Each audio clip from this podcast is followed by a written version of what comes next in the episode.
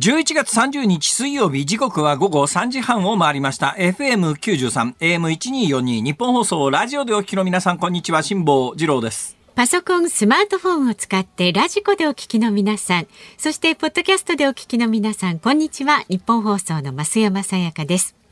辛坊治郎ズームそこまで言うか。この番組は月曜日から木曜日まで辛坊さんが無邪気な視点で今一番気になる話題を忖度なく語るニュース解説番組です。皆さんありがとうございます、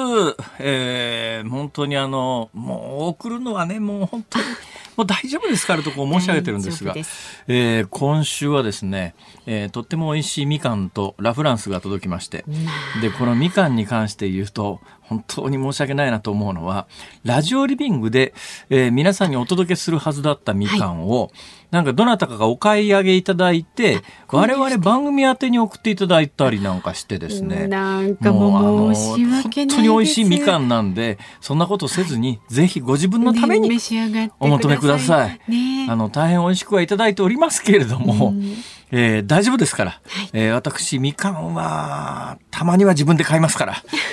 買えますから辛坊さん。いっぱい買えますから。あんまり買わないんですけどね。ラフランスも買えますから買えないことはないんですけどもあの値段見るとうんとこうなっちゃうんですけど、えー、それだからこそあの、はい、もうそういう気を使わずにですね、ね、ぜひそのお金はご自身のためにお使いください。ありがとうございました、はい、えー、どうしても人のために使いたいということならば、はい、風のことは風に問え絶賛発売中。以前あのサインをということで送ってくださる方いらっしゃいますが、はい、えもうそれだったらあの風のことは風に問えを10冊まとめて買っていただくとか そんな同じ本ばっかり買えるかよという皆さんは朗報です。はい、12月末に久しぶりに時事問題を解説した本が出ますので。あら久しぶりですねそっちの本のために今のうちにお金を取っておくと。あ、そうそうで12月の末ですか。年内に。はい、そうなんです。年内に間に合いますからね。お正月年末年始の楽しみにお買い上げをいただければ。貯めておけば年内に間に合いますね。私実はこの風のことは風に問えという太平洋往復横断機。はい我ながらよく書けたと。ね。えー、あの、何が太平洋上で起きたか克明にわかるように。そうよくあの中には、辛坊さんよくこんなに覚えてますねって覚えてるわけねえだろうと。公開日誌ってものを書いてんだよと。うん、公開日誌を克明につけておりましたから、その公開日誌と、はい、それからあの、毎日 YouTube 用に動画を回しておりましたんで、はい、これもまあ参照しながら本を一冊書き上げたんですが、ここだけの話、実は半分しか書いてないんです。去年太平洋横断から帰ってきてすぐにですね、はい、私のところに2つの出版社から太平洋横断の公開記を書いてくれというリクエストがあったんですよ。それで2冊本を出すということを前提に私の頭の中ではプロジェクトがスタートしたんですが、ええー、今これ本が出ている今のは不走者かな、はい、えー、ここの系列ですよね、うん、不走者からはその後もアプローチが続けてあったんで最終的に本の完成まで至ったんですが、えー、もう一社出版社で私のところに太平洋横断の本書いてくださいって言ってきたところがその後音信が途絶えてですね。だから実は今回風のことは風に問え、まあそういうことです。風のことは風に問えは、もう一冊本を書くつもりで、あの、ネタ残しとくっていうかですね、まあいや、骨格部分はまあ今回の本でだいぶ書かれてるんですが、もうちょっと枝葉の部分で、例えばどんな話があったかというと、最初に 大変あの一部の人を心配させたんですが、あの出港してすぐにですね、和歌山の南の方へぐーっと下がっていったわけですよ。はいはい、ね、それでコントロール効かなくなって、はい、なんか海に落ちたんじゃないかとか、もうなんかいろんなそういう噂話が飛び交ったらしいですよ。で、私もあの船内ぐちゃぐちゃになってて、とてもじゃないけど誰かと会話する記憶がなくなってましたから、もう無線も全部切った状況で誰にも連絡つかないで、で、船もあちこち壊れて、出港して2日目ですよ、はい、でもねやめようかどうしようか悩んだんです、えー、でこっからやめるかどうしようかは神様に決めていただこうと。ね、自分で決められない時は私は大体神様にすがるんですよ。で神様に決めていただこうと、えー、どういうふうに決めたかというと、はい、えー、北に上がると。北に上がると、うん、潮岬の突端のピンポイントの場所を目指して、でヨットですからそんなにねうまくコントロールできないんです相手は風ですから、うんうん、風の風向によってピンポイントでそこを目指せるかというとそこを目指そうと思うと、まあ、いや左右にこう航路を変えながらアプローチしていくという方法をいろいろ取るんですが、とにかく潮岬の和歌山県の紀伊半島の突端を目指すと。はい、で紀伊半島が見えた時に、その紀伊半島の突端よりも東に船があったら、うん、そのまま東に向けて走り続けると、はいはいはい、もしその突端より西に船があったら、えー、そのまま戻って大阪湾に帰ると。そしたら終わってたんだ。そうなんです。だからもうそこから先は神様に決めていただこうということでこっちはとにかく和歌山の突端を目指して、えー、潮岬が見えた瞬間の自分のポジションが、はい、和歌山県の潮岬の突端から東か西かとこれでもう自分の運命を決めようと思ってずっと北上していってこれ北上するのに丸一日かかったんですよ。で潮岬が見えた瞬間に GPS で位置確認確認をしたらほんのわずか潮岬の突端に東側にいたんですね。はいはいはいもう自分の中で決めたことですから、うん、しょうがない行くかって言って もうはっきり言ってどっかで修理しないとまずいぐらい壊れてたんですけども、じゃあまあ次考えたのは東に向かって進んで、うん、伊豆半島にですね有名な太平洋横断をやるような人が最後にすがるヨットの修理場があるんですよ、えー、有名な伝統的なおばちゃんが一人で経営してるような、立派なあの造船所小さな造船所なんですが、うん、ここに行ってであの最悪もう航海が不能な状況に伊豆半島にたどり着いたあたりでなっていたら、もうここのドックに入れて、あとはなかったことにして逃げちゃうとかですね。そういうこれは本に書いてないエピソードなんですが、えー、こういう話が実はいくつかあってあと本一冊分書けるだけのネタはあるんですけどすごいあの時声をかけてくれた出版社が行方不明になってですね 何にも言ってこないんですよ。なんか書けって言われりゃいつでも書くのにとか思いながらですねもうこの1年ぐらい過ごしてるんですけど。いつでも書くそうですよ、えー、出版社の方。まあ、えー、というのは話は一旦横置いといてそれはどうせ年内にはまあどっち転んだって間に合いませんから、まあね、年内に基本的にあの時事問題の解説本というのは久しぶりに数年ぶりに一冊出しますので、はい、えー、それに向けてですね私に今みかんを送ろうとかラ・フランスを送ろうとかリンゴを送ろうとか考えていただいた皆さんは、うんうん。はい、そのお金は年末私の本を買うために取っておこうと。ちょっとね取っておいてください。昨日ね、ええ、冒頭でなぜか話す予定のなかったブロッコリーの話を始めてしまって。話す予定なかったはい。本当は別ネタがあったんです。昨日本番直前に夕刊を読んでいて、はい、うわこの話面白いっていうネタ見つけてしまったんですよ。あの犬飼ってますよね。飼ってますよワンちゃんと会話したいですよね。したい。何考えてるのか知りたい。それで、ちょっと前になりますけれども、はい、あの、ペットのワンちゃんと会話ができる、あの、ポケトークみたいなやつ。ありました、ありました。うん、ありましたよね、うん、あれ確かね、私の記憶で言うとアメリカの例のイグ・ノーベル賞って言って、この間あの別のネタでイグ・ノーベル賞を取った方が、この番組のゲストに出てくださいましたけど、はい、アメリカのあのイグ・ノーベル賞というやつを、確かあの犬と会話ができる機会というのが取ったはずなんですよ。はいはいで、えー、犬と会話ができたらいいな。まあ私はあのペット飼ってましたけど、その機会はさすがに買わなかったんですが、昨日夕刊、日本経済新聞の夕刊を読んでいたらですね、尻尾右振り友情を示すクエスチョンマークという社会面にでっかい記事がありまして、あの中国科学院の研究チームが今年の夏発表した学術研究らしいんですが、はいはい、まあ、中国科学院だからどこまで信用できるんだって話はあるんですが、これによると犬というのは、心を開いた人には尻尾を右方向に偏らせて振ると。えー、そうなの？右に？えっとですね、中国科学院の研究チームが、えー、ビーグル犬約10匹の尻尾の振れ方、揺れ方を調査。はい、振れ幅やスピードなど、計2万1000回の動きを分析すると、えー、同一人物でも初対面、初対面日に左寄りに振っていた尻尾が3日目には右側に寄ったと。本いや、それは私が言ってるわけじゃありません。中国科学院の研究で、それを日本経済新聞が伝えて、今私はそれを読んでるだけですから、だから尻尾ブンブン振ってるじゃないですか。ブンブンブンブンブンブンって言うんですね。右に寄ってるか。尻尾ブンブン振ってくる犬って可愛いですよね。尻尾ブンブン振ってくるんだけど、なんか警戒してると、左寄りに振るんだって。ほいで、親しくなってくると、右寄りに振るんですって。えーいや、ほんまかいなって話なんですが。今すぐ帰って確かめたいんですけど。えー、で、その研究をしたチームリーダーの張さんという人によるとですね、はい、犬の脳も人と同様に左右で役割が異なると考えられている。馴染みのある人には前向きな感情を担う左脳、左脳が活性化し、尻尾を右向きに揺らして楽しさを表現。一方、見慣れない人に対しては緊張や恐怖を感じ、右の右脳の影響で左に寄ると尻尾が、と推測した。あの人間の体でも人間の左脳左の脳は右半分の運動を司りますから、だから犬でもそういうことらしいです。あそうですか。ほんまかいなこれが。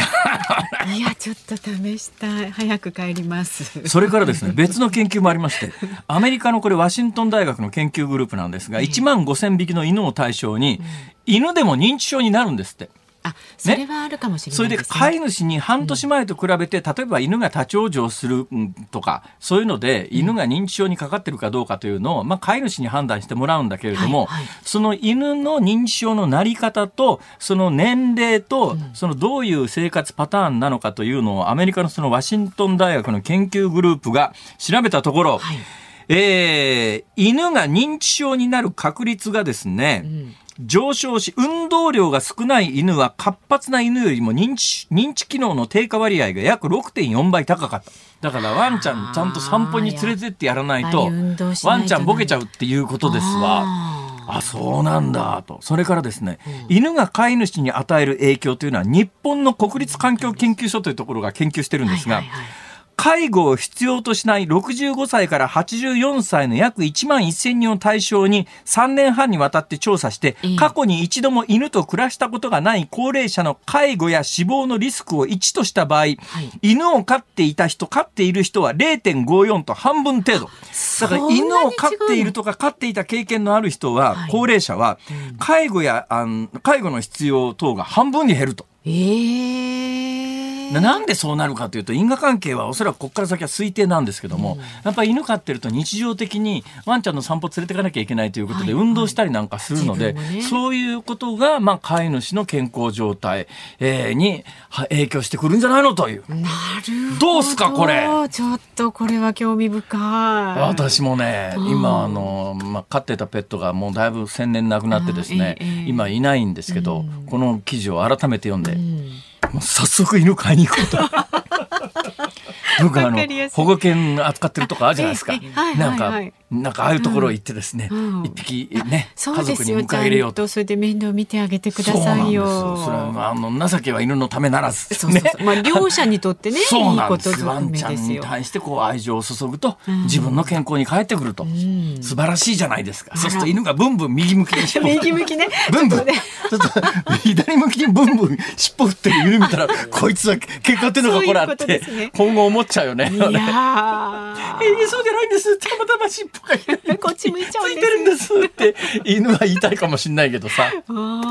やだよく見てみよう。右ね、右ね。楽しいねやっぱり。楽しいですよ。そうですよ。うん、ぜひご家族に迎えてください。ということで、えくれぐれも申し上げますが、もうあの、うん、えあの出演者に餌を与えるのはやめてください。本当にお願いします。必要ないんで、はい、あのそのお金があるならご自身のためにお使いになるか、どうしても人のために使いたいということならば年末の新刊まで取っといてください。お願いします。はい、よろしくお願いいたします。では、株と為替の値動きです。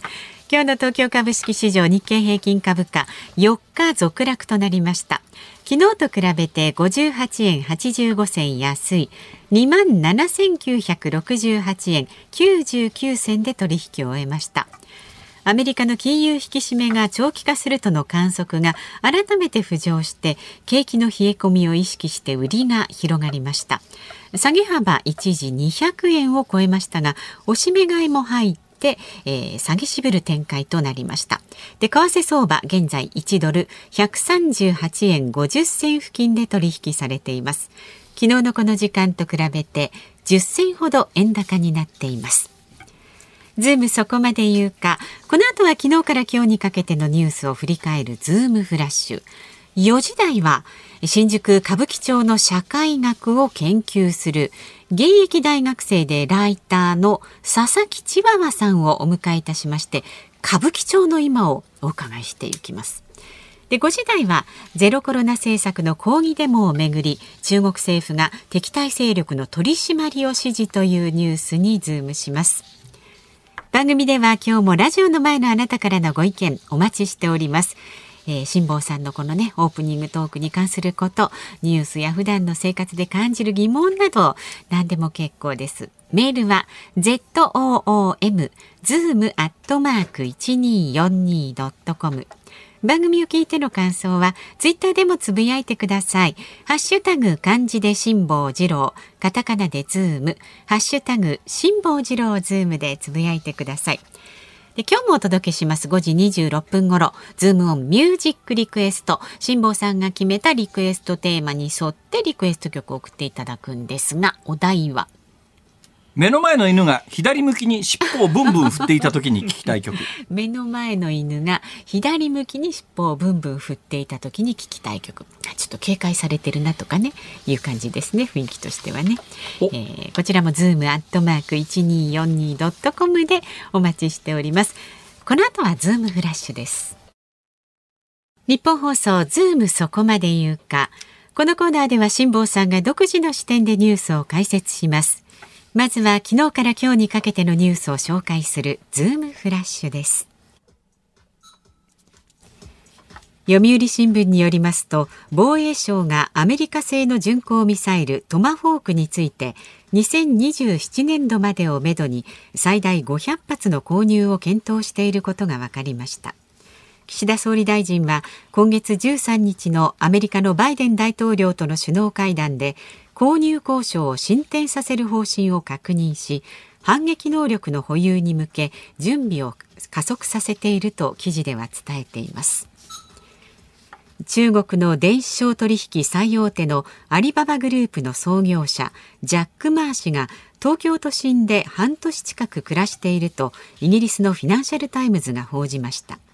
ジャック・マー氏は中国当局の規制を批判したことで苦しい立場に置かれアリババ傘下の企業の新規株式公開は中止となっています。政府与党はタワーマンションの相続税評価額を引き上げる検討を始めました。不動産売買の時価との差を利用して富裕層が相続税の節税目的でタワーマンションを購入する例が広がっており課税の不公平感を和らげるため節税効果の縮小に乗り出します。昨日午後4時20分ごろ東京都立大学の南大沢キャンパスで教授で社会学者の宮台真司さんが男に刃物で切りつけられました。首と背中を複数箇所切られるなど重傷ですが命に別状はないとみられます。警視庁は殺人未遂事件とみて逃げた男の行方を追っています。日本弁護士連合会は世界平和統一家庭連合旧統一教会に関する309件の被害相談を集計したところ1000万円以上の被害を受けたとする相談が4割を超えたと発表しました。文部科学省は学校給食の際適切な対策を取れば会話は可能とする通知を全国の教育委員会などに出しました。政府の新型コロナウイルス対策の基本的対処方針から黙って食べる黙食の文言が削除されたことに伴い給食中の黙食は求めていないことを初めて明文化しました。WHO 世界保健機関は動物由来のウイルス感染症サル痘の名称を M 痘とするよう推奨しました。M は英語で猿を意味するモンキーの頭文字です。サル痘の名称は原因となるウイルスが猿から発見されたことから使用されてきましたが WHO は感染拡大は人と人の接触が原因で動物の猿とは関係がなく誤解や偏見につながると批判が出ていたことから名称の変更を検討していました。世界最大の活火山として知られるアメリカ・ハワイ島のマウナロア火山が現地時間27日夜1984年以来38年ぶりに噴火しました。アメリカの地質調査所は溶岩が最大60メートルの高さにまで噴出し複数の溶岩流も確認されたと明かしました。そうですね。まず私が昨日の夜驚いたのは宮台真司さん。あ、はい、あの宮台真司さんと聞いて説明いらない人は説明いらないんですけども宮台真司さんと聞いて誰それっていう人も中にはいらっしゃると思います。はい、何せ曲穴でも竹中平蔵知らない人がいるくらいですから。彼は永久に言われ続けますねこれはね。古い話は、ね、はい、もういいです、はい、今はよく知ってるらしいです ですだからまあ宮台真司さん知ってるという人はよく知ってるでしょうけど、うん、知らないという人も中にいらっしゃると思いますからものすごくざっくりどういう人か、えー、紹介しますと、はい。まあ、いわゆる左派リベラル系の論客と目される人ですね、はい、だからこそ今回もしかすると襲撃の背景に思想的なものがあるんじゃないのかということで大きなニュースになっている。単なる通り魔事件ではなさそうだということです。だから今のところまだですねえー、犯人はあの逃げたまんまですから、うん、えー、その犯人逃げたまんまなんで、えー、分かんないんですけども、まあ、そういう思想的な背景がある襲撃事件かあるいは個人的な恨みに基づくあの犯行か、どっちか分かんないんですよ。どっちか分かんないんですが、まあ、思想的背景に基づく犯行だとするならば、まあ、私なんか思想性薄いとは言いながらですねこうやってまあラジオで喋ってたりなんかすると、えー、えー、同様のことが起きる可能性はゼロではないわけでそうで、はい、そういう意味では非常に危機感があってですね、私は本当につくづく今回の犯人卑怯者でね、い、きなり後ろから切りつけるとかしてあるわけですよ。思想的犯行ならば正面から名前を名乗ってこれこれこういうわけだぐらいは少なくとも言えよと、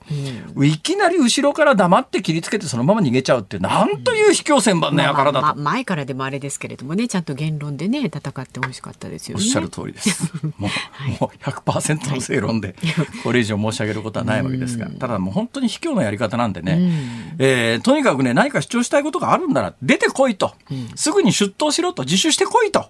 えー、私は犯人にそう言いたいです。はい、えー、で実際もうあの逃げてるところが、えー、学校の防犯カメラ等に映像が残ってるそうなんで、まだ映像がテレビで公開されてはいないようですが警察はもう持ってるはずなんで逮捕は近いですから、えー、いつまでも逃げてる逃げ隠れせずに出てこいと。はいえー、まあ、私が今一番言いたいことはそこですね。え、っと、サル痘、まあ、サル痘に関してはね、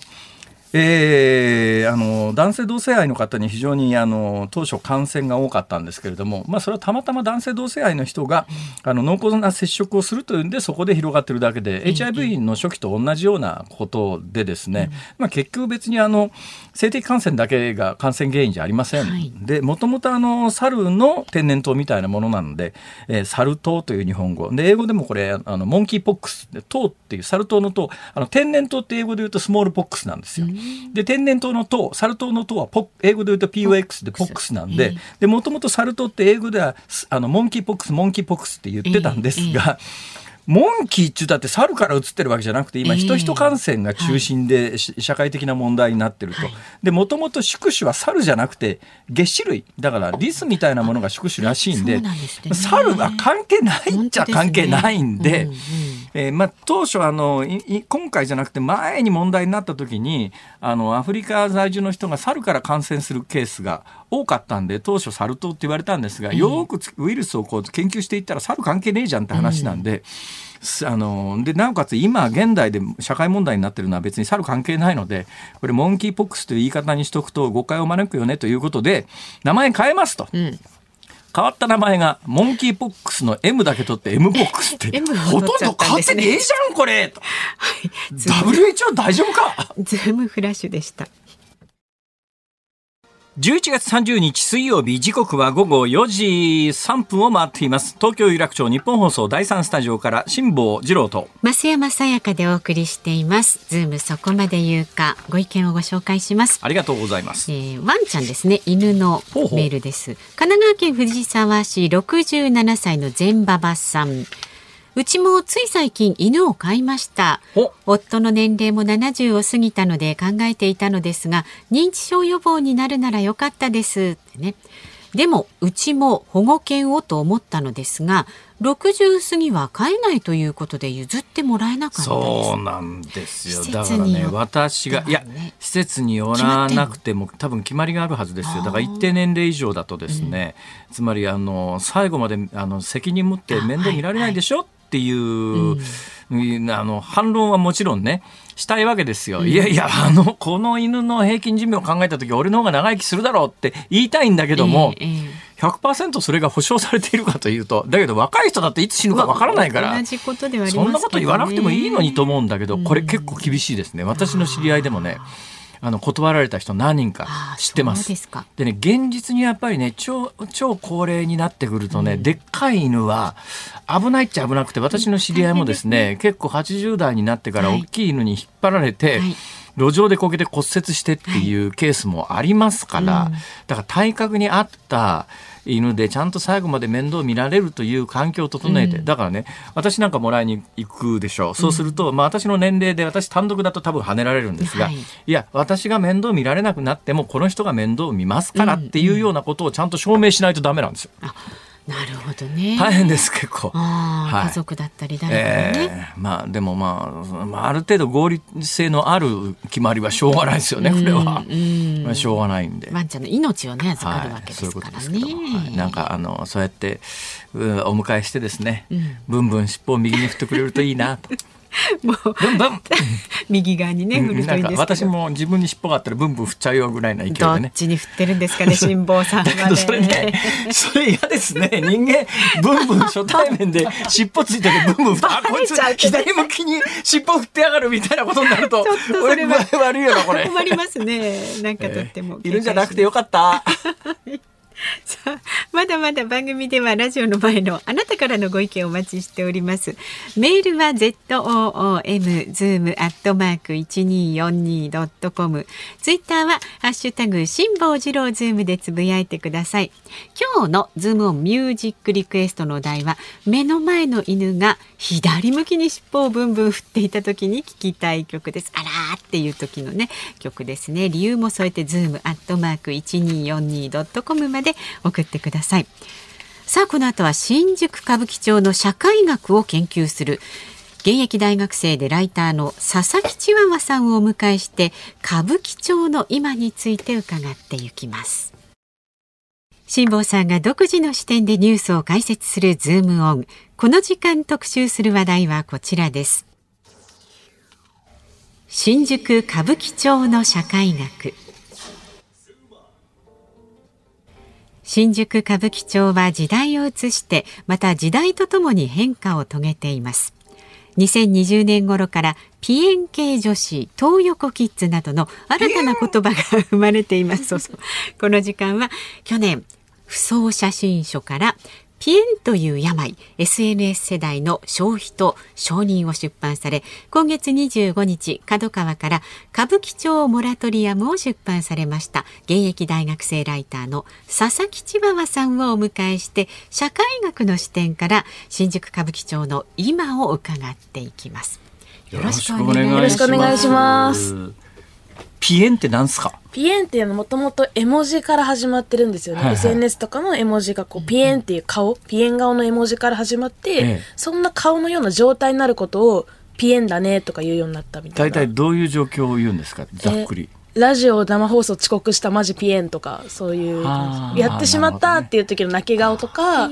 ピエンっていうのそれ鼻炎じゃないんですか？鼻炎じゃないですよ。ピエンなんですよ。なんでピなんですか？あの女児アニメとか漫画でピエンっていうオノマトペがあるじゃないですか。ちっちゃい子供が泣くときにビエーンとかビエーンって泣いてる、あの感じのこう大泣きしてるだったり泣くような出来事ってオノマトペとあの絵文字から、えー、出来上がってきたのがピエンっていうワードで、まあ、絵文字と言葉がちょっと分離してそうピエンみたいなことをやってそうな女の子とかそういうのがピエン系女子っていうものができてよし今度から俺遅刻した時にはピエンって言うわ。いやいやそれ許しませんから。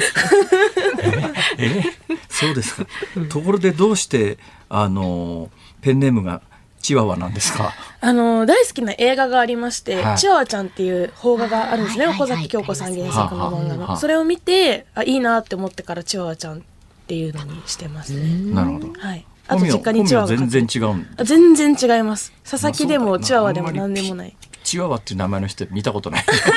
お会いしたことはないですね。そうですね。いやで歌舞伎町に生息して長いんですか？もう7年くらい生息してますね。はい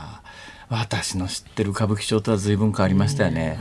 私ね、うん、あのまああの学生時代あそこにはですね昔新宿コマっていうのがあって、新宿コマの横にですね噴水があったんですよ。噴水があった時代は多分ね多分佐々木さんが生まれる前だと思います、ね、そうですね噴水知らないところがですねここがあの早慶戦という野球の試合を行われるとですね、早稲田の学生がみんなあの試合後なだれ込んでですねみんな噴水飛び込むもんですからなるほど。もうふざけんなっていうんで、ね、ロータリーじゃなく歌舞伎町まで行ってたんですねその時歌舞伎町まで歩くんですね。歩くんですか？歌舞伎町まで。だから代々木から歌舞伎町まで歩くんですよ。で歩いて歌舞伎町まで行ってで歩き疲れてみんな汗かいてますからみんな噴水飛び込むんですね。それでいい加減にしろっていうことになってある年飛び込もうと思ったらコンクリートで封鎖されて 飛び込めねえじゃんこれって池がなくなっちゃったんですけど。今あのラブホの噴水というかそこに飛び込んでる人たちはいますね。でもいまだに。飛び込みブームはいまだあります。新宿は飛び込む。で大阪はですね心斎橋っていうところのはいはい、あの橋の上から飛び込むのが一時間流行ったりなんかありましたね、えー、最近水質が改善されたどうでもいいねそんなことは。どうでもいいですね。いや、でね、新宿歌舞伎町その学生時代からずっと通ってて、はい、それで、あの、新宿のあの、ペペの西武新宿のところにあの、グリーンプラザっていうサウナがあったんですよ、うんうん、カプセルホテルが、はい、あれが最近なくなってですよ。あ、そうなんです、ね、そうなんですよ。だから僕、グリーンプラザがなくなってからほとんど行ってないんですよ。よくわかんなくなっちゃってですね、新宿歌舞伎町も随分変わったなっていうイメージですね。すお伺いしてね、今日は。あのね、これもあの、答えにくかったら答えなくていいんですけど、はい。新宿歌舞伎町に関してこの間から僕ずっと気になってることがあって、はい、あのハウルっていう男性がいたじゃないですか。えで逮捕されましたよね。はい、で逮捕されて拘置所だかなんだかで亡くなったじゃないですか突然。はい、あ一体何が起きたんですか？いや、何が起きたかわからないし、原因不明な感じで、もう周りでも結構噂としては何があったんだろうねって、初公判1週間前だったのもあって、えー、その原因はさすがにわからないけど、やっぱ広場の彼がいたところの椅子にあの花束とかお酒とかが備えられたりとか、うん、そういうことはありましたね。だからねあの一切情報が出てこないんですよ。それもなんか不思議だな普通こういうケース例えば自殺のケース結構あるんですけど、うんうん、それも出てこないし、うん、何があったかさっぱりわからないんで、ね、ある程度事情の分かってる人に聞こうと思うんだけど、うん、要するにわこだから密室みたいなところで起きたことだから誰もわかんないんですね,、結局ね。あとはもう類推しかないんで、どうですか？それであの、まあ、東横ですか？あそこの東宝の横、はい、ビルの横に溜まってるような若い人ってどんな反応っていうか？もう本当に信じられない本当にみたいな感じで、えー、まさか亡くなると思ってなかったし、いずれ出てくるか、えー、まあ、余罪があったとしても生きてるだろうと思っていた。っていうのがまあみんなの反応だったのと、えー、でもハールさんと当時交際していた方が、はい、多分その弁護士さんとの会話の中で、出てきたらこうしようみたいなその将来の話をされていたっていうような内容があったので、その出ることとかその先を考えていたっていうところまでは話としては聞いてるな彼はあそこでどういう存在だったんですか？良くも悪くも目立ったリーダーじゃないですけど、もともとあの、面識あった感じですはい、ありましたね。あの、一緒にゴミ拾いとかもしたことがあって、えー、まあ、清掃活動をしている中、ただこう、あいつは東横に来るべきじゃないとか、まあ、良くも悪くもルールを作って、まあ、そのルールので外れた東横の子たちとかは、まあ、不満を持っていた子もいたし、逆にハールさんに救われたっていう人もいたし、本当にいろんな存在ではあったんですけど、まあ、彼がいなくなってから、確実にその広場のゴミのが悪化したりとか、まあ、最終的に敷布団を引いて、布団で寝てるとかいたんですよ、広場に。えー、子供たちが。えー、まあ、そこまでのこう治安の悪化という意味では、まあ、ハウルさんがいたことで抑止されていた部分もあるし、ただこう、逮捕されたその罪状の内容としても、まあ、いろいろとある方だったのかなっていう印象ですね。確かまああの16歳かなんかの女の子と関係があったみたいな話ですよね。ねはい、まあそんなことで、えー、大体あの辺りってどういう若い子たちが何人ぐらい日常生活して日常だと多い時だと30名以上とかいるんですけど、はあ、時間を変えてもずっととまあ、あそこに行けば誰かしら知り合いがいるとか、えー、SNS とかを見て誰かいるなら行こうっていうので、えー、結構循環が早くて3、4ヶ月とか半年くらいでもう来ない子は来なかったり、最初は広場がきっかけで歌舞伎町に足を踏み入れて、コンセプトカフェとかバーとか、そこで仕事を見つけていくみたいな、本当になんかこう、かなり流動性の高い場所っていう、ね、そこに突然地方から出てきて、働ける環境みたいなやつはあるんですか？働くというか、まずはまあ広場に行って、友達と交流したりとか、ええ、まあ一日の日雇いとか、あと体験入店っていうものができちゃうんですよね。高校生でも。体験入店なんですけど、はい、私最近ね、ごめんなさい、俺が急に興奮することないんだけど、街歩いてたんですよ。はいはいはい、それでトラック走ってて、体に入るで退入なんとかっていう大きな看板掲げたのがあって、意味不明なのこの日本語と思って。うん体入なんとかって体に入るでなんとかでなんかなんかいかがしい付属点かなと思いながら大きな看板つけたトラック走ってるのを見てて、それで検索したんですよ。そしたらその体入っていう意味が体験入入店だったんですよ。あ、体験入店で体入なんだと思って。そうです、そうです。体験入店。それはあの、海外ではみんな知ってる話ですか？だから体入行きたいとか体入組んでみたいな感じでスカウトさん頼むとか、でもとも多分風俗用語でもあったんですけど、まあ、ホスト、キャバクラとコンセプトカフェとか、とりあえずその、接客業のバイトって、そこのお店が合う合わないがわからないから、一回一日体験で働いてみて合うかどうかって、退入巡りとかも言うんですよ。いろんなお店に体験入店して、自分が、あの、働くお店を決めるっていうところからあるんですけど、まあ、ある種の日雇い状態なわけじゃないですか。とりあえず退入に行って生活費を稼ぐとか、しのぐっていうので、退入行けば、まあ、お金稼げるんじゃないとか、そういう感じですね。なるほど。いや、おじさんなんかは、あの、単純にですね。体に入るで退入だから、ちょっといかがいやいやいや、言われてみれば。退入はともかくね、退入はともかく、おじさんなんかの感覚で言うと、はい、そうやって、まあ、あの、体験入店とかで、まあ、いや、日雇い状態で出発するにしても、なんか結構危険な目に遭うんじゃないのかなとか思ったりするんですが、どうなんですか？退入だったら、ただやっぱり高校生とかを雇って、お酒とかを提供してるお店だとちょっと怪しかったり、やっぱりこう、未成年が働かせてもらってるっていうので、こう、労働環境に文句を言えないとか、そういう複雑な事情はあると思うんですけど。働いてる側に負い目があるから、そう、負い目があるっていうところとか、そうですね。例えば退入じゃないけど、裏風俗とかも、その路上で、あの、立っていた家出少女とかを声かけて、うちで働かせてあげて家も提供してあげるよって言うけど、かなり違法だったりとか、賃金が安いだったり、でもその子たちも身分証がないとか、いろんな事情がある時に搾取されてるなっていう印象はありますね。どうなんですか？歌舞伎町の一時期なんか歌舞伎町ってあの中国マフィアに乗っ取られて非常にやばい雰囲気が漂ってた時もあったし、うん、今から20年ぐらい前にあのキャバクラでいまだに原因がわからないんですが重大な火災が発生して多くの人が亡くなったりした時期があったんですが最近ってどうなんですか？歌舞伎町の雰囲気は。最近でも多分12歳とかが歌舞伎町を歩いてるんですよそれが結構衝撃というか。12歳 ,12 歳とか13歳だったか中学生がまあ、東横とかも含めてですけど、うん、まあ、コンセプトカフェがまず高校生も中高生も入れるカフェなのでっていうところなんすかコンセプトカフェって？コンカフェって呼ばれるメイド喫茶とかもうそのコンカフェの一種なんですけどメイドさんとかそう妹系とかそのコンセプトを決めたカフェっていう接客業で、まあ、時給もちょっと高くてでお客様からドリンクを出してもらえるので、まあ、ガールズバーのちょっと前進的な感じ。ただカフェなんで高校生とかもアルバイトはできるっていう。そうなんですか。カフェメイド喫茶とかも高校生が働けるので、まあ、ただ結構その法律のグレーゾーンのところは違法コンセプトカフェ摘発とか、もちろんあるんですけど健全なものもあってっていうところだったりその推し活の延長でそういうところに行ったりとかアイドルのライブのステージを見に来るとか、ええ、そういうものも含めて歌舞伎町のそのハードルがかなり下がったなっていうところは。ああ昔はねやっぱり我々世代はね大人にならないといけない街じゃないですか、ね、だからあの、まあ、学生の池の飛び込みぐらいから出発してあとはまあサラリーマンの親父が行くところっていうイメージだったんですが今だいぶ、ね、そこがかなり若くなったかなって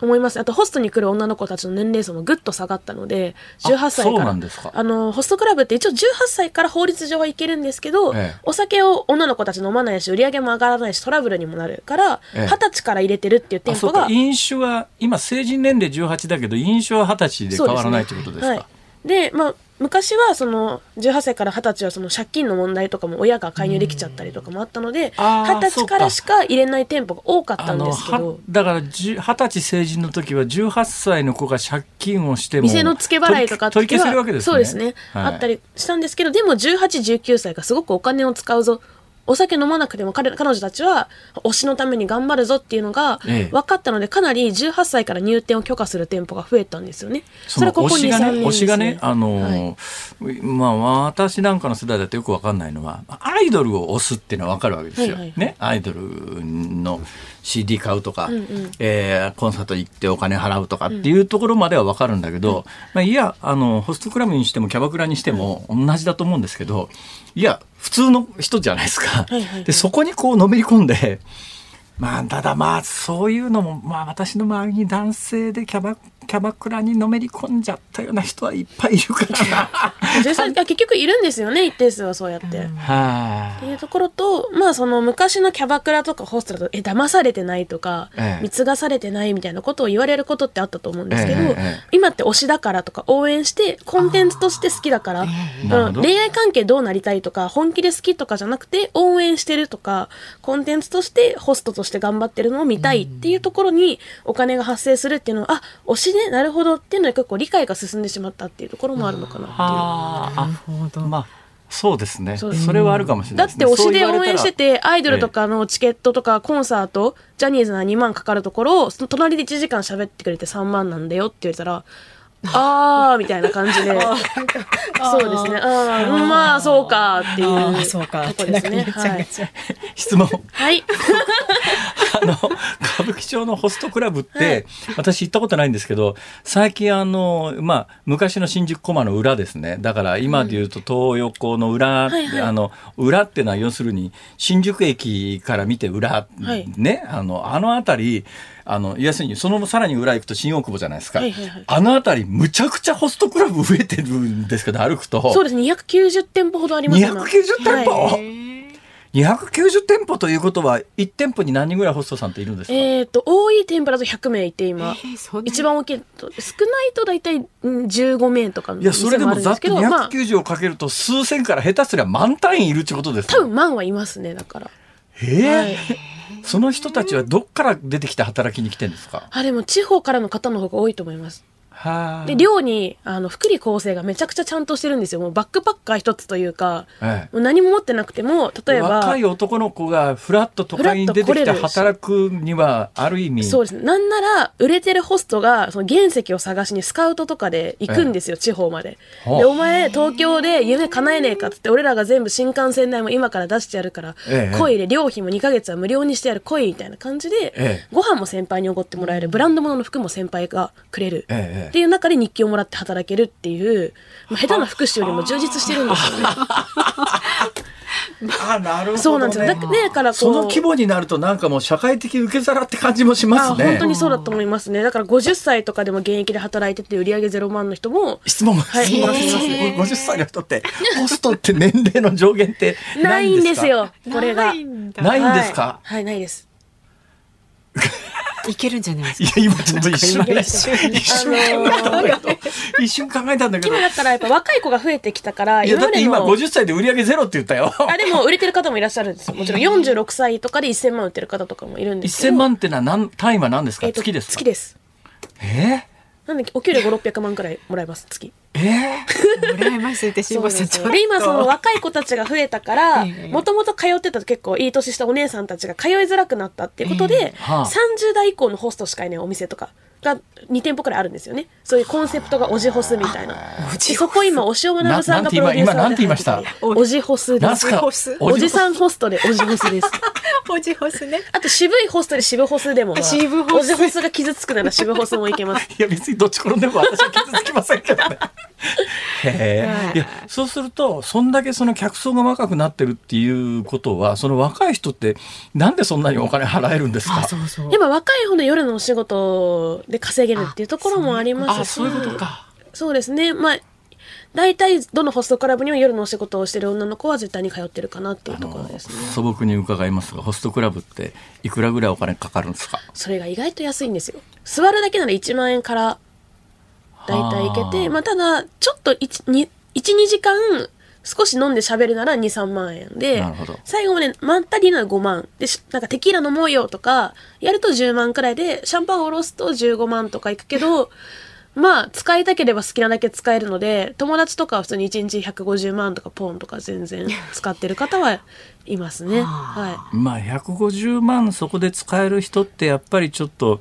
特殊なお金の入ってくるルートのある人じゃないと無理ですよね、それはね。まあ、そうですね。とか、まあでも切り詰めて、なんか貯金して使う人もいるし、ええ、あとはこうずっと会ってみたい推しのホストさんがいたから、高校生の頃からバイトして、18歳になった瞬間、使うとか、まあでも本当に何に価値を感じて使いたいかって人それぞれなので、なんか高いカメラ買うとか、海外に行くとかと、まあんま変わらないなっていうのは。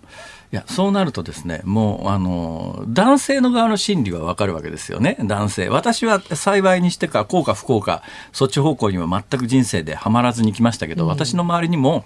あの女性がそうやって働くところで、はまっちゃったきりあの数千万円の借金抱えてですねいまだに返済続けてる人とかってものすごく身近にたくさんいるわけですよ。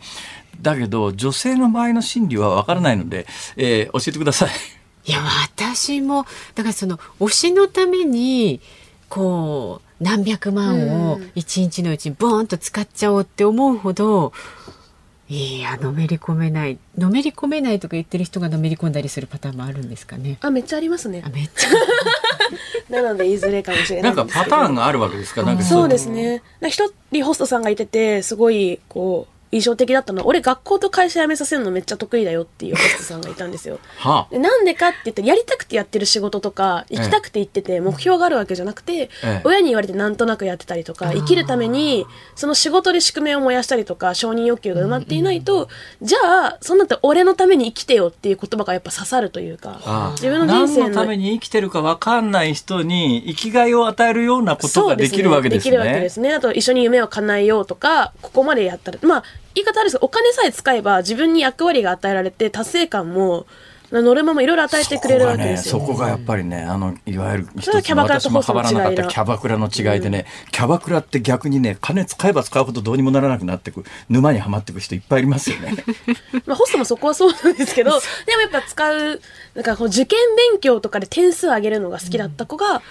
1円でも多く稼いで使うことをノルマっぽく感じて楽しくなるとか、なんかそういうこうやり込み要素みたいなのがあったり、あの新刊の方でもいろいろ触れてはいるんですけど、新刊ってこれですか？はい歌舞伎町モラトリアム。これ私ざっと読んでですね、はい。あ佐々木さんあの目指してるのはエッセストなのか小説家ではないんですよね？あもう自分でもそこ何目指してるか分かってないんです、えー、一冊目が新書であの次は卒論を執筆中なので今。あえあそうなんだ、はい、そういうタイミングなんですか、そうですね。いやでもねなんかあのエッセイというよりもねなんか刺繍みたいな感じもするんですね、ちょっとそういう雰囲気もありますよね、えー、この文章のあのこの歌舞伎町モラトリアムという、はい、えー、まあ現役慶応大学生ライター。あ現役慶大生なんだ。あそうなんですよ、えー、でこの本はどういう人向けの本ですか？そうですね。歌舞伎町の子たちがそれでなんでお金やっぱり使うのとか、ええ、そういうふうに思ってたりするのをまずまあ疑問を解消したいっていうのもあって、うん、一応こう歌舞伎町のシステムの話歌舞伎町の恋愛の話、歌舞伎町のお金の話っていう3章に分けて、どうどうなんですか？同世代の女性に読んでほしいって感じですか、ね、そうですね。あの同じ歌舞伎町にいる同胞たちに捧ぐっていうところもあるんですけどやっぱ報われない恋愛だったりとか不倫とか推し活とかこうそれこそいろんな恋愛関係だったりとかお金を使って何かを手に入れたいとかもうそれって人間の普遍的な問題テーマだと思うんですよね。どうなんですか？それってどっかに出口はあるんですかね？出る必要があるんですか、ないんですか？それを、まあ、読んで考えてほしいから「モラトリアム」っていうタイトルにしたっていうところですね。なるほど、はい。私はその歌舞伎町で今ずっとモラトリアムを過ごしていつ出ていけばいいんだろうって思いながらいますけどやっぱこの街があったから自分の人生に変化もあったし、ええ、その大学じゃなくなくて歌舞伎町だから得られたものもあったので。これ卒論を書いてるということは、はい、間もなく慶応大学の大学生ではなくなるわけですよ、ね、なくなってしまうんですよ。その後どうどういう今大学の院に行きたいなっていうので研究が結構好きなので。なるほどまあ、大学院に行けば今と大体同じような感じの、ね、大体同じようにままだ遊べるかなみたいな。そうまさにモラトリアムが続くわけです、ね、そうです。なので多分2年後もいたらモラトリアム2が出るかもしれないですね。なるほど、ね、まだ出れませんって言って、ね、はい。まあ、ここにも書いたんですけどそのホストクラブに通う子たちっていうのは幸せになれるわけじゃないじゃないですか。お金を使ったからって必ずしも、うん、ただそのお金を使って得れる感情の起伏お金を使ってなんでこんな思いしなきゃいけないのっていうまあ、マイナスの感情から幸せな感情もその起伏ごと買ってて、普段、普通の人生だったら、こう、得られない感情そのものを買っているっていうふうに私は捉えてるので、うん、そういう意味だと、こう、推しとかも、ね、推しのツイート1個で一喜一憂するだったりとか、人の何かを追ってっていうところは普遍的なのかなっていうところとか、あとこうパパ活の話だったり、最近の、まあ、問題っていうものを触れてるので、歌舞伎町を知らない人でもあの読んでいただける内容になるかなというふうに思います。よし。何の決意ですかなんかねなんかやっぱね ハマってる方が楽しいかもしれない人生、まあ、それはそうですよね、うん、生きがいがある方が楽しいですね。そうなんですよね、だからねやっぱねなんかこうもう一遍行くか。おえ？え？え？いやもう大変お題言っちゃったからもう世界一周行こうか次。ね。次に。それはどうなんでしょうかちょっと。えあれ？あれみんな目が泳いでる、ね、そうそう視線合わせてもらえないですけど、ね、視線合わせないぞ。困ったなこれ。えありがとうございます、はい、ありがとうございます。本当にあのこれお読みいただくと私も知らないことをいっぱいで今歌舞伎町ってこうなんだっていうのでねまずは驚いそうですね。増山さんなんかは確かにあのベースのところが分かんないかもしれないですね。私はその昔の歌舞伎町知ってるんでもう本当のベースのところは一部分かるところもあるんですけど、うん、今はちょっとあだいぶ変わったんだなって感じが、ね、娘がこれを例えば読んだ時どう思うんだろうってすごい思いましたけれどもね、うん、興味ある方は。結構あの親御さんから DM いただくこと多いですね。娘が歌舞伎町にはまって帰ってこないんですけどどうしましょうなるほどね、はい、いや俺この表紙好きだな。表紙いいんですよ。イラストね。ねカバーを外すとまたね歌舞伎町の要素がたくさんこの下の帯ですね。帯を外すといろんなイラストが入ってたりとかかなり想定デザインもこだわっていただいて、あの飾るのにいい本だと思っています。ピンピンク色の,、あの薄いピンクの本ですので、そうですね、まあ、はい、書店で見つけたら手に取ってみてください。はい、角川から歌舞伎町モラトリアムです。ということで今日は現役大学生ライターの佐々木千和さんをお迎えいたしました。どうもありがとうございました。ありがとうございました。ニッポン放送辛坊治郎ズームそこまで言うかをポッドキャスト YouTube でお聞きのあなた。いつもどうもありがとうございます。ニッポン放送の増山さやかです。お聞きの内容は配信用に編集したものです。辛坊治郎ズームそこまで言うかはラジオ局ニッポン放送で月曜日から木曜日午後3時半から毎日生放送でお送りしています。番組はラジオの FM93 AM1242 に加えてラジコでもお聞きいただけます。ラジオラジコではポッドキャスト YouTube 版にはないコンテンツが盛りだくさん。アトムさん吉田由紀ちゃんの中継企画。さらに辛坊さんが「夕刊富士」の気になる記事を解説するコーナー。そして辛坊さんが聞きたい曲をお送りする「ズームオンミュージックリクエスト」などラジオラジコでしか聞けないあんなことやこんなことがいっぱいです。ポッドキャスト YouTube を聞いた後はぜひラジオラジコで辛坊治郎ズームそこまで言うかをお楽しみください。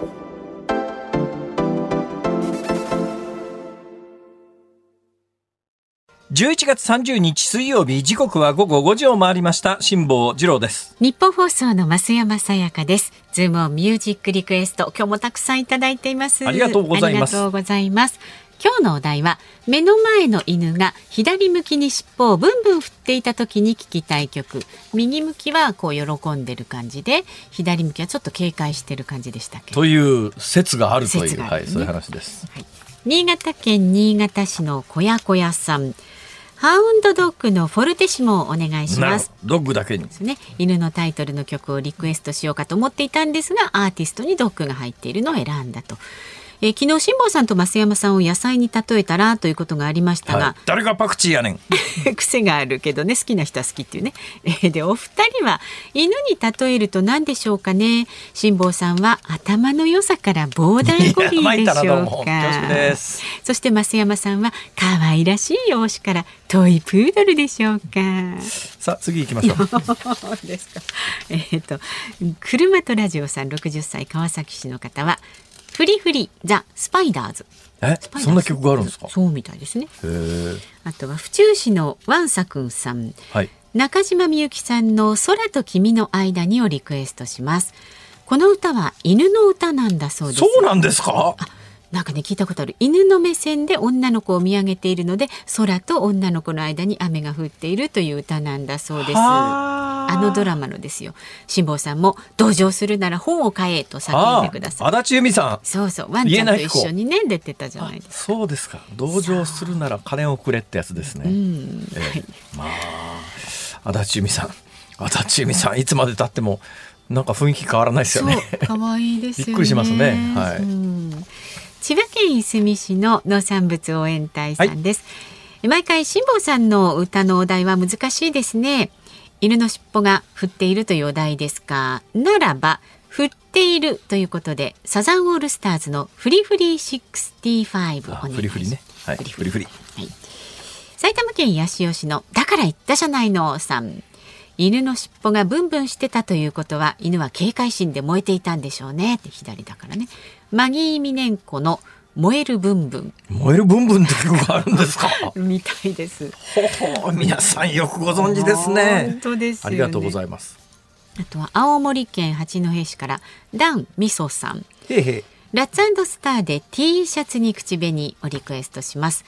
この歌の歌詞の中に子犬が不思議な目をして振り向いて見てたよという歌詞があります。きっとこの子犬は尻尾を左の方へ振っていたんじゃないでしょうか。T シャツには知ってますけどそういう歌詞があったとは知らなかったですね、ね、はいありがとうございます、さてどうしたもんですかね？悩みますね。うんまあいろいろ皆さん頭絞っていただいてありがとうございました。本日のズームオンミュージックリクエスト、はい、中島みゆき空と君の間に。あ同情するなら本を買えということですね。はい、同情しなくても本を買え。はい、ではエンディングでお送りします。さあ、えー、番組ではまだまだラジオの前のあなたからのご意見24時間お受けしておりますので送ってください。明日も早いもので木曜日です。飯田浩二アナウンサー登場。辛坊さんや飯田アナウンサーへの質問。ニュースや普段の生活で感じる疑問なんか送ってください。メールは zoom zoom アットマーク 1242.com ツイッターは、ハッシュタグ漢字で辛坊治郎、カタカナでズーム、ハッシュタグ辛坊治郎ズームでつぶやいてください。あなたからのメッセージをお待ちしております。辛坊さんが独自の視点でニュースを解説するズームオン。今日最後に特集するニュースはこちらです。ゼロコロナ政策の抗議デモをめぐり、中国政府が敵対勢力の取り締まりを指示。中国各地で厳格な行動制限を伴うゼロコロナ政策への抗議活動が広がる中中国の新華社通信は昨日警察司法を統括する共産党中央法制委員会トップの陳文生氏が敵対勢力の取り締まりを指示したと報じました。またロイター通信によりますと警察当局はデモ参加者に関する調査を始めていると報じています。このデモがあの最初に伝えられた頃ってなんかわざとやらしてんじゃねえのかなとかあのかなりうんもう当局もある程度は認めてるんじゃないのかという感じもあったんですがここまで広がってくるとさすがに抑えにかからないと。えーまあ、習近平体制ってこんなもんぐらいではびくともしないよと多分当局は思ってるはずなんだけど、うん、そろそろちょっとやっぱり限界点を超え始めてるんで、えー、抑え込もうかと。で 今日ね夕刊レベルで面白い話がいくつもありましてね、えーえー、っと、今アメリカで、ツイッターで北京とか上海とか深センとか中国の都市名を、あ、これ違うわ。アメリカじゃないか。まあまあ、あまあ、あの、アメリカのワシントン・ポストが報じた話なんですけども、はい、ツイッター上で北京とか上海とか深センなどと中国の都市名を漢字で検索すると、うんアダルトサイトや風俗サイトがダーッと検索結果として出ちゃうと。そうなんですか。これね、昔からあるんですよ。つまり、ある一定の、あの、検索をさせたくないという時に、嫌がらせで、あの、アダルトサイトダーッと上に、あの、表示されるように、まあ、いろいろこう細工するんですね、インターネット上で。で、そういうことがどうも行われてて、当局は世界的にやっぱり中国でこうやって民衆の反政府活動が広がっているということを、はい知らせたくないんで検索でそういうのを調べようとすると、うん、えー、検索したいところじゃないところでアダルトサイトみたいなやつにつながっちゃうようなそんなことをしてるんじゃないのっていう報道をアメリカがやってアメリカのメディアがやってるということで。はいはい。うんまあ、ちょっと真偽のほどはわからないんだけども私もちょっと本番前に若干検索をかけてみたんだけど、うん、私の検索方法では引っかかなかったんですけど。大丈夫でしたか、はい。まあ、そんな報道がされてます。それとねああなるほど。中国で大騒ぎになってる理由が分かるのは、はい、まあ、PCR 検査、えー、当初なんかあのやっぱり日本のあの非常に PCR 検査体制が脆弱だった頃に、うん。中国ではもうあの一つの都市の住民全部一斉に PCR 検査できるみたいな、えー、そういう報道が結構ありましたよね。はいで、実は当初もそうだし、当時もそうだし、今でもそうなんだけど、多分人口1000万人とか2000万人なんてのの PCR 検査なんて、そう簡単にはできないんですよ。どうやってるかというと、10人の検体をこう集めてきて、10人の検体を混ぜちゃうんですね。で、それを PCR 検査かけて、陽性が出たら、じゃあ次その10人から、あの調べて誰が、えー、陽性なのかを調べましょうという、そうしないそんなやり方しないとやっぱり何千万人とかっていうレベルの検査できないんですが、今でもそれをやってるので何が起きてるかというとオミクロンぐらい感染が広がってくると10人検体集めるとみんな出ちゃうっていう。出たらその最初の検体でまとめられた人は全員まあ、グレーになって、まあ、とにかくあの今の中国の規則だといきなり町ごと封鎖とか職場封鎖とかっていうことになってあっちこっちでそんなことになってっていう、だからまあ自分感染者じゃないのに、結局検体混ぜられたがゆえに感染者扱いされて、で中国で感染者扱いされると日常生活から何から突然自分の住んでるあのあのマンションとかの、ね、統合と閉鎖されたりするという状況の中で、はいはい、ふざけんなよこらってやっぱりね今の中国のやり方に対しての、えー、相当反発が市民の間で広がってるのは間違いないんだけれどもどうもそういうことが背景にあるんじゃないのということになっております。それでね、今やっぱりあの中国って、えーね、インターネットの規制厳しいですから、例えばわ、えー、私どもが中国に観光旅行に行ったとしましょう。うん行かないですけど。行けるかなえ私とか井出君は行かない方がいいですね。私なんか何にもないですけど、冤罪みたいなもんですけども、なんかあの、当局にマークされてるという話は嘘でもなさそうなので、何も悪いことしないのに、ないことだっていう、この話を愚痴り始めると5時間ぐらいかかりますので、今日はもうやめときますが、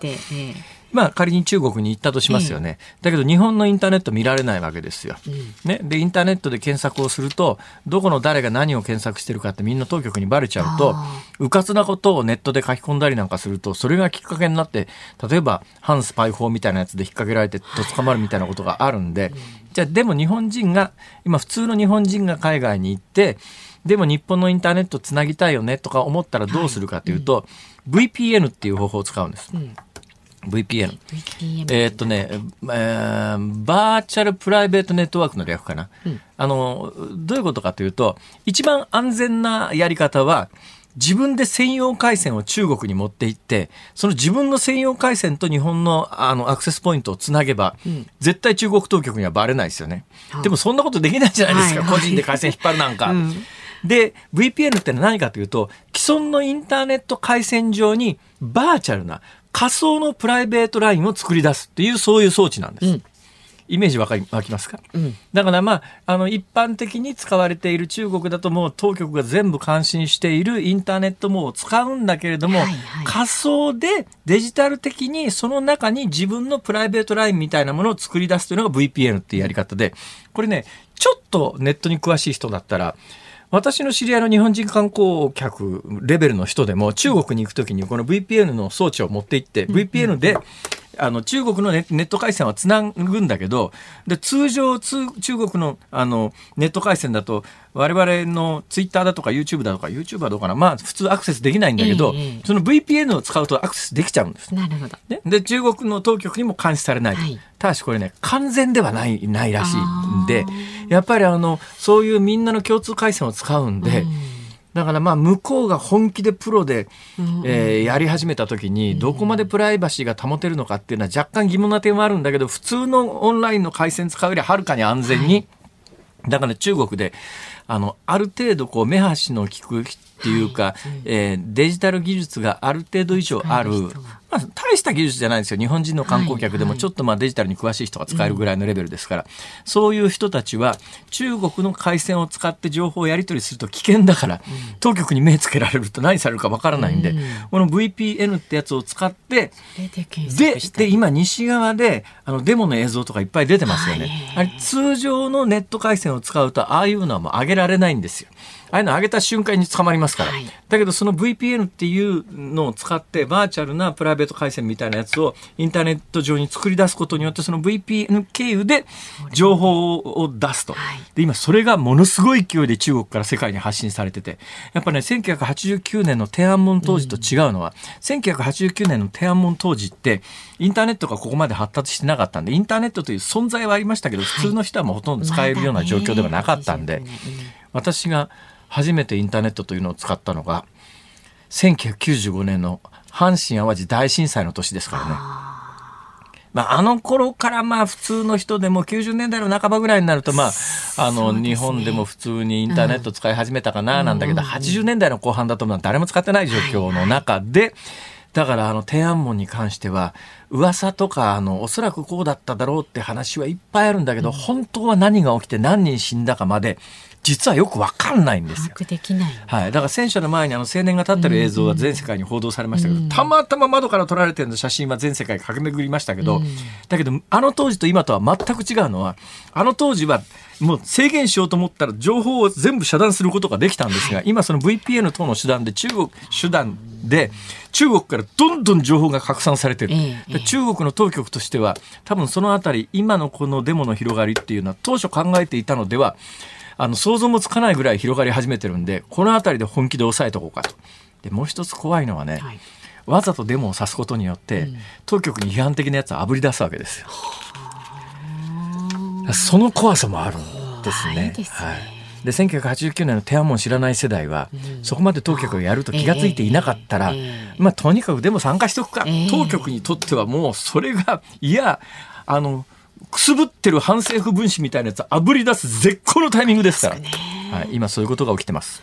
ズモンミュージックリクエストをお送りしているのは東京都府中市ラジオネームワンサくんさんからのリクエスト中島みゆき空と君の間に。はい。